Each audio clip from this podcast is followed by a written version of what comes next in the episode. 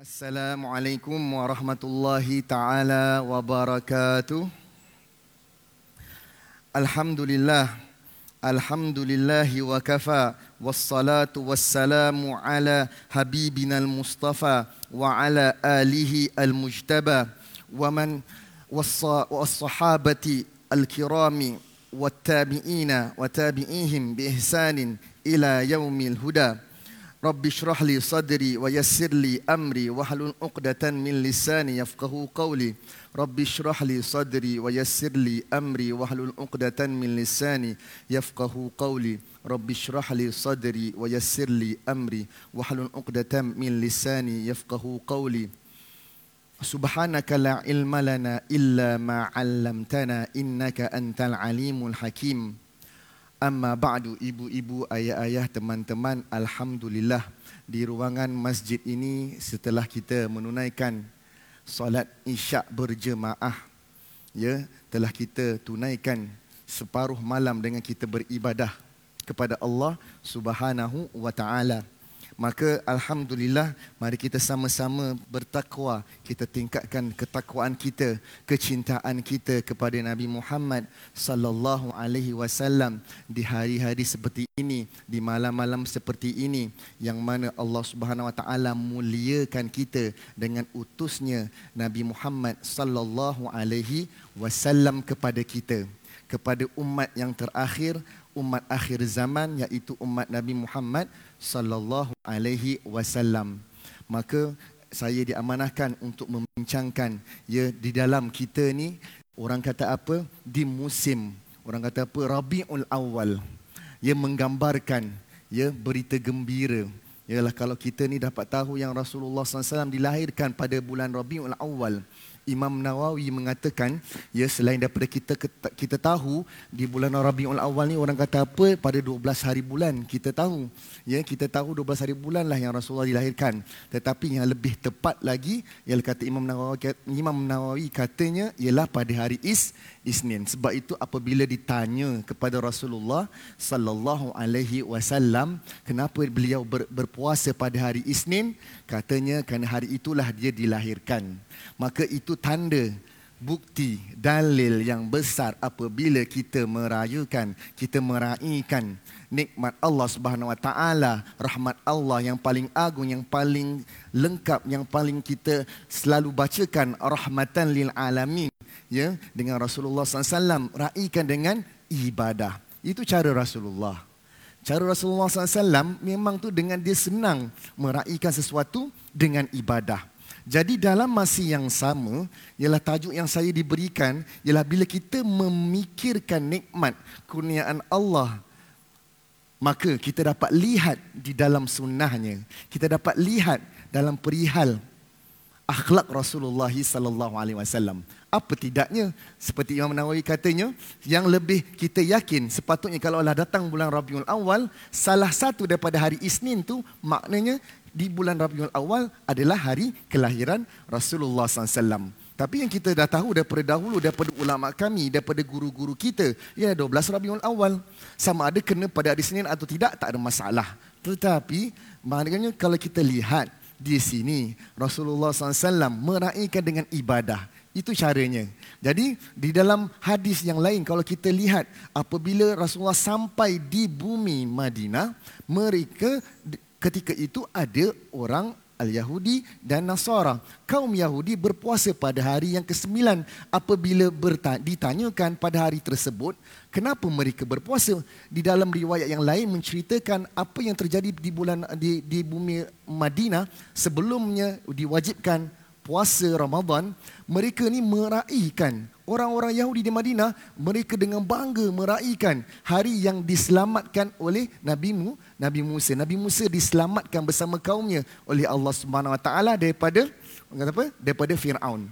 Mereka meraihkan di dalam ruangan yang sama apabila Rasulullah lihat maka Rasulullah katanya nahnu ahqqu minhum kita ni lebih berhak untuk sambut sambut apa ustaz maksudnya apa kita lebih beriman kepada Nabi Musa daripada mereka Sedangkan di dalam kitab Taurat sudah dikhabarkan tentang mesej La ilaha illallah dan datangnya Nabi akhir zaman yang bernama Ahmad. Tetapi mereka tidak ikut. Jadi kita ni kalau percayakan pada Nabi Musa, kita raikan. Kita raikan dengan berpuasa. Masya Allah. Sebab itu, kalau kita lihat di dalam ruangan ini, di dalam ruangan bulan Arabiul Awal, kita ni takut-takut di musim sebegini, kita lebih senang. Orang kata apa?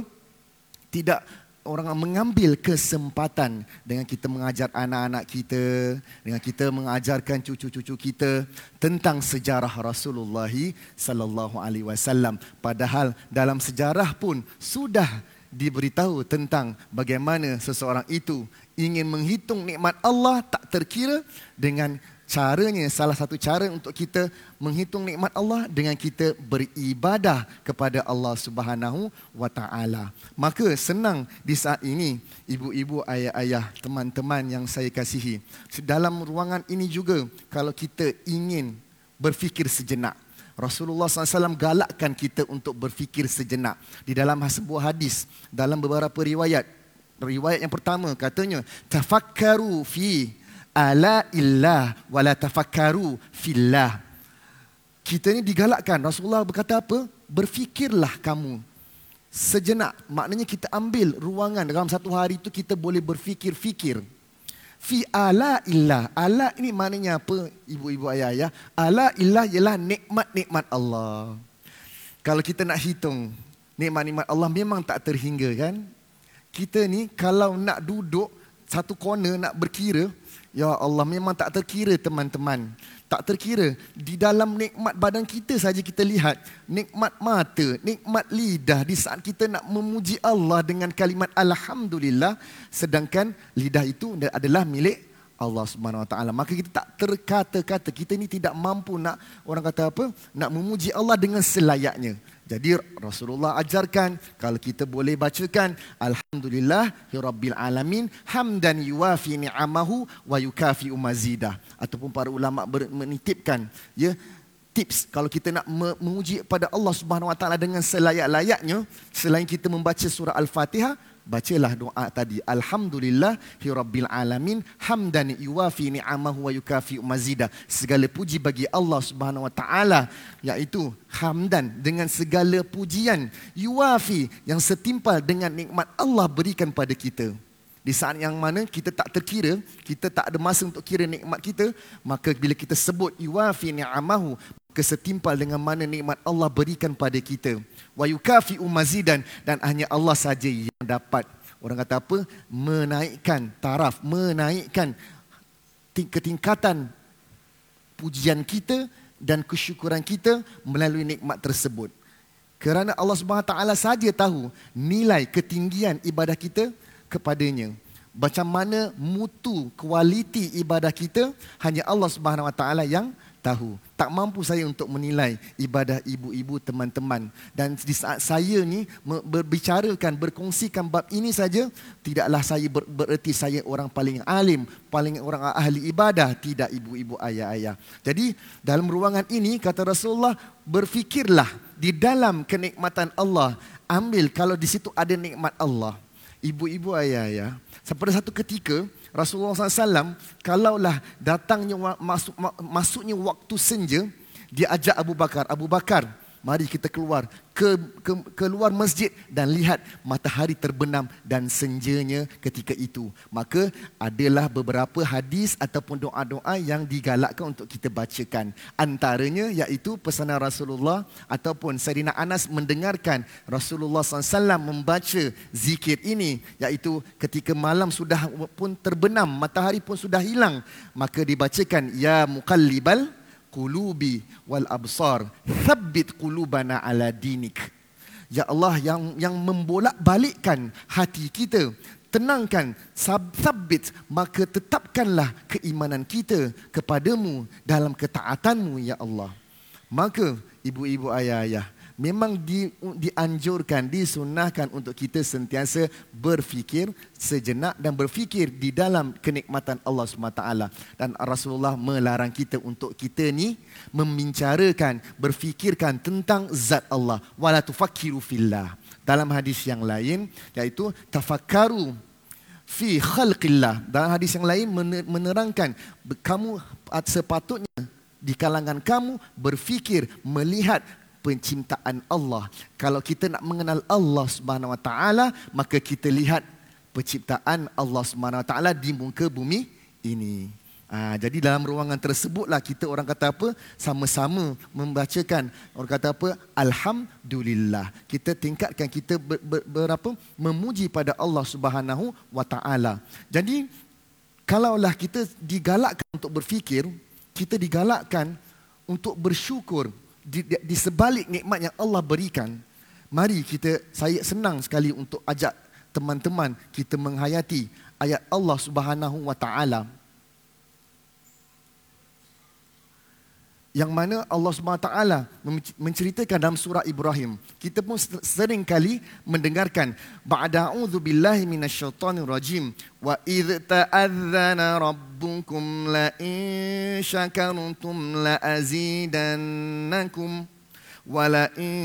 kafartum inna 'adzabi lasyadid wa idh ta'adzana rabbukum di saat Allah SWT izinkan kepada umat manusia kalau sekiranya di kalangan umat manusia di kalangan kita bersyukur kepada Allah SWT in syakartum la azidannakum maka Allah Subhanahu wa taala akan meningkatkan di sebalik kesyukuran kita nikmat tersebut. Wala in kafartum inna azabi lasyadid. Sekiranya kalaulah kita ini ya ibu-ibu ayah-ayah kita kufur dengan nikmat Allah. Sama ada nikmat itu yang ada di dalam badan kita. Nikmat yang Allah berikan melalui rezeki yang nikmat Allah SWT berikan melalui anak-anak kita cucu-cucu kita. Maka kalau kita tidak ber, kita tidak bersyukur, kita tidak menjalankan amanah, maka dalam masa yang sama kita kufur kepada Allah Subhanahu Wa Taala, bukan kufur iktikad, bukan kita kufur tak ada Allah Subhanahu Wa Taala, bukan, tetapi kita kufur dengan pemberian Allah Subhanahu Wa Taala. Baiklah. Jadi di dalam ruangan ini juga apabila Rasulullah SAW sentiasa berpesan kepada umatnya sentiasa kalau kita dalam ruangan berfikir dalam kita ni mengingat nikmat Allah kalaulah kita tu sentiasa memuji Allah di ketika dapat nikmat kita puji Allah Alhamdulillah maka Rasulullah SAW berpesan juga kalau kita ni satu hari diuji dengan nikmat bukan nikmat tapi nikmah maknanya diuji dengan kesakitan diuji dengan perkara yang buruk ya di, diuji dengan perkara rezeki kita. Maka kalaulah kita melihat seseorang itu diuji maka kita digalakkan sentiasa bersyukur pada Allah Subhanahu Wa Taala. Ya Rasulullah berpesan barang siapa yang melihat seseorang itu diuji ya memang benar kalau kita lihat saudara kita diuji dengan kesakitan ya maka kita ni kita harus bersyukur pada Allah Subhanahu Wa Taala. Kenapa? Bukan kerana dia saja yang diuji, tetapi kita pun diuji. Bagaimana ustaz? Kita kita ucapkan alhamdulillahillazi afani. Kita memuji pada Allah yang memberikan keafiatan kepada kita afani mimma betalaka bihi wa faddalani ala kathirin mimman khalaqa tafdila. Kita ni digalakkan untuk memuji Allah. Kita bersyukur pada Allah kerana di saat Allah berikan kita keafiatan daripada diuji sebagaimana ujian itu diberikan kepada teman kita saudara kita. Sama ada kita kena ataupun tidak maka kita tu digalakkan untuk bacakan alhamdulillahillazi afani Kenapa Rasulullah kata apa?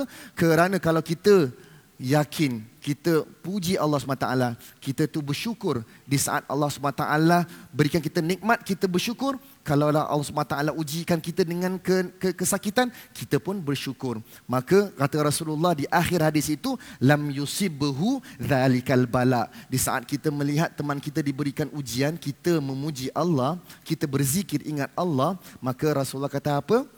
Lam yusibuhu dzalikal bala. Tidaklah seseorang itu akan diberikan mata balak tersebut. Okey. Jadi Hadis yang seterusnya senang saya berkongsi iaitu Rasulullah katanya man ra'a sahiba bala'in faqala barang siapa yang melihat seseorang itu di dalam diberikan bala maka kita bacakan alhamdulillahillazi afani mimma btalaka bihi wa faddalani ala kathirin mimman khalaqa tafdila illa ufiya min dhalikal bala'i kainan ma kana ma'asha dalam hadis yang lain Maknanya dalam ruangan sama, sama juga maksud dia. Tetapi di akhirnya kata Rasulullah, kalau orang itu membaca doa ini, illa ufiya min dhalikal bala. Tidaklah dia tu di, akan dia kata apa diberikan keselamatan, diberikan kesejahteraan ya daripada balak tersebut selagi mana dia hi, hidup. Jadi Alhamdulillah ibu-ibu, ayah-ayah, teman-teman Kita ni bila cakap pesan nikmat Allah Kita berfikir sejenak Kalaulah kita ni diberikan Orang kata apa Teman yang ada diberikan ujian Kita sentiasa memuji Allah Subhanahu Wa Taala. Jadi kalau kita fikir-fikir kembali kalaulah kita ni di musim orang kata apa adanya maulid kita ingat Rasulullah SAW kita tanya diri kita bukankah Rasulullah SAW adalah nikmat yang terbesar apabila diutuskan kepada kita? Bukankah dia itu yang mana penyebab kita ni bersama-sama berkumpul di masjid mengenang menghitung nikmat Allah dan kita bersyukur pada Allah Subhanahu Wa Taala Bukankah itu yang mana kita sepatutnya kita lihat kita lihat dalam Allah SWT memberikan kita nikmat melalui Rasulullah sallallahu alaihi wasallam. Dan senang saya tutup dalam perbicaraan kita ini di satu ketika saya seorang sahabat Abdullah bin Ubay bin Ka'ab. Ya dia ni seorang penulis wahyu dan dia menghafal al-Quran. Maka di satu ketika dia membaca di hadapan Rasulullah satu ayat maka dia baca dengan tujuh orang kata apa bacaan. Ya? Maka setelah dia membaca ayat tersebut Rasulullah pun mendoakan angkat tangan dan membaca doa. Ibu-ibu ayah-ayah doa dia apa? Ya doa ini adalah doa yang tandanya kasih Rasulullah SAW kepada umat dia. Apa doanya ustaz? Allahumma ghafirli ummati. Allahumma ghafirli ummati Ya Allah, ya Tuhanku, ampunkanlah dosa umatku. Ya Allah, ya Tuhanku, ampunkanlah dosa umatku. Maka, ibu-ibu ayah-ayah, Rasulullah bacakan dua kali. Jadi, kata Rasulullah, aku lambatkan doa yang ketiga ni, yang yang doa yang nombor tiga ni, di hari kiamat melalui syafaat. Melalui semoga Allah SWT berikan aku syafaat kepada umatku. Masya Allah ibu-ibu ayah-ayah. Kalau kita lihat nikmat Allah SWT sangat besar di dalam ruangan ini. Siapalah yang tak nak dapat pertolongan daripada Rasulullah SAW. Siapa yang tak nak yang Rasulullah SAW itu doakan untuk dia. Dalam ruangan yang lain pernah satu ketika Sayyidatina Aisyah di, ditanya oleh Rasulullah. Mau tak aku doakan untukmu Aisyah? Maka ya Rasulullah, engkau nak doakan aku? Ya, aku senang, aku suka. Maka aku doakan engkau agar diampunkan dosamu Aisyah yang terdahulu dan akan datang. Dan sampailah kita bertemu dengan hari di hari kiamat. Masya Allah begitu dalam hadis itu, di riwayat itu digambarkan ketika itu pipinya Sayyidatina Aisyah merah kegembiraan. Gembira dengan doanya Rasulullah. Maka apa yang terjadi? Katanya Rasulullah, ketahuilah Aisyah, itulah doa doa aku kepada umatku. Di setiap kali aku bangun malam aku panjatkan dalam doa aku dalam sujudku ketika aku bangun malam. Itulah Rasulullah SAW kita ni tak mampu nak membalas jasa baik Rasulullah SAW kita ni tak mampu mengenal hakikat Rasulullah SAW apa tidaknya kita ni kalau di dalam ruangan kita baca maulid kita baca selawat tak, bukan tandanya kita ni untuk berterima kasih pada Rasulullah. Tak mampu ibu-ibu ayah-ayah. Buktinya apa? Buktinya dalam ayat yang kita selalu baca, Inna Allah wa malaikatahu yusalluna ala nabi. Ya ayyuhalladzina amanu sallu alaihi wa sallimu taslima. Allahumma salli wa sallim wa barik alaihi wa ala alihi di dalam perkara yang Allah SWT tunjukkan jalan, Allah SWT mulakan dan dia mulakan. Inna Allah wa malaikatahu. Dia dan Allah SWT dan malaikat yang memulakan sesuatu. Iaitu apa dia? Yusalluna ala Nabi berselawat ke atas Rasulullah. Tapi para ulama dan Imam Kathir menafsirkan dalam tafsiran ini berbeza untuk Allah SWT berbeza maksudnya untuk malaikat berbeza yang kita yang mampu buat ialah kita berselawat kita selawat macam mana banyak, sedikit, secara terang-terang, senyap-senyap dalam hati, kita ni minta siapa? Kita minta Allah SWT. Kerana kita tak mampu nak sampaikan selawat kita kepada Rasulullah direct. Kita minta Al Allah. Jadi tak ada masalah. Kita ni banyakkan selawat. Kita, dan disebab ruangan ini juga, kita ni dalam nikmat Allah berikan pada kita, dan nikmat yang paling besar adalah Rasulullah SAW, maka kita gembira dengan nikmat tersebut. Maka kita pun ikut sebenarnya dalam masa yang ruangan ini kita secara sedar tak sedar kita pun sudah mengikut sunnah Rasulullah SAW dengan kita bersyukur kita berselawat ke atas Rasulullah Sallallahu Alaihi Wasallam. Jadi ibu-ibu, ayah-ayah, teman-teman di dalam ruangan ini, saya berpesan pada diri saya dan teman-teman, anak-anak kita. Kita jaga anak-anak kita. Kita kenalkan anak-anak kita dengan Rasulullah. Santunnya Rasulullah SAW dalam perbicaraan. Kalaulah kita tak mampu nak ikut Rasulullah, santunnya kita dengan santunnya Rasulullah agak berjauh, kita cuba perkenalkan anak kita dengan Rasulullah sallallahu alaihi wasallam. Kenapa? Kerana di hari kiamat siapa yang akan selamatkan kita? Dalam sebuah hadis kata Rasulullah khayyirtu baina al-amrain. Aku diberikan pilihan dalam dua pilihan. Sama ada aku dapat pilih setengah daripada umatku masuk ke dalam syurga ataupun diberikan syafaat Rasulullah diberikan dua perkara. Dalam hadis yang sahih, Rasulullah diberikan dua perkara. Iaitu perkara yang pertama ialah diberikan pilihan untuk masukkan umat dia, setengah daripada umatnya masuk ke dalam syurga. Tetapi perkara yang kedua apa? Syafaat. Rasulullah pilih syafaat dan Rasulullah katanya ini lebih umum dan ianya lebih mencukupi. Sehinggalah kalau kita bacakan ya ke satu ketika uh, malaikat malaikat khazin ya malaikat Malik berbicara dengan Rasulullah ketika itu berkata kepada Rasulullah ya Rasulullah engkaulah makhluk yang sangat disayangi Allah SWT dengan kemuliaanmu ya Rasulullah tak ada umatmu yang ada di dalam neraka lagi. Maka dia pun tutup. Dan maka kekal di dalam dalam neraka itu orang-orang kafir dan orang-orang munafik. Ibu-ibu ayah-ayah saya berpesan kita ni kadang-kadang anak-anak kita ni secara senyap tak senyap kenal siapa pemain bola siapa pelakon yang paling terkini ya? Siapa pelakon orang kata Melayunya yang Koreanya dua orang ni kenal. Sebutnya nama dua orang kenal. Kim Jo Hoon siapa saya pun tak tahu nak sebut apa. Pemain bola dia sebut di saat mereka sebut-sebut nama mereka, di saat mereka sukakan pada pemain bola, mereka melihat, orang ingin lihat contoh yang terbaik dan contoh yang terbaik dalam memimpin agama kita dalam membawa kita kepada Allah SWT adalah Rasulullah sallallahu alaihi wasallam. Kita ingatkan kalaulah mereka suka kepada Ronaldo ke Messi tak ada masalah tapi kita ingatkan mereka di dunia saja. Mereka ni kita boleh ambil faedah. Kalau mereka ada work ethic dalam mereka ni buat kerja kita ikut maka anak-anak kita pun ikut. Tak ada masalah. Tetapi kita ingatkan anak-anak kita di hari kiamat siapa yang akan selamatkan kita? Di saat mereka tu lari daripada sesiapa yang datang kepada kita yang selamatkan kita adalah Rasulullah sallallahu alaihi wasallam. Maka memang benarlah katanya Imam Busairi katanya kaifa wa kaifa yudriku dunya haqiqatuhu atau haqiqatahu qaumun niyamun tasallau anhu bil hulumi bagaimana dunia ini ingin mengenal hakikat Rasulullah SAW tak mampu. Kita tak mampu nak mengenal. Macam mana kita kita nak kenal Rasulullah? Kita hanya boleh jumpa Rasulullah di mana? Di dalam mimpi. Tasallau anhu bil hulumi. Dan mereka ni adalah kaum yang senang dengan tidur. Dalam tidur mereka dapat jumpa Rasulullah. Maka kita ni kalau nak nak ceritakan tentang kebesaran Rasulullah tak mampu ibu-ibu ayah-ayah teman-teman termasuklah di ruangan yang terbatas ini tak mampu tetapi Apa Imam Musairi kata apa di selepas itu?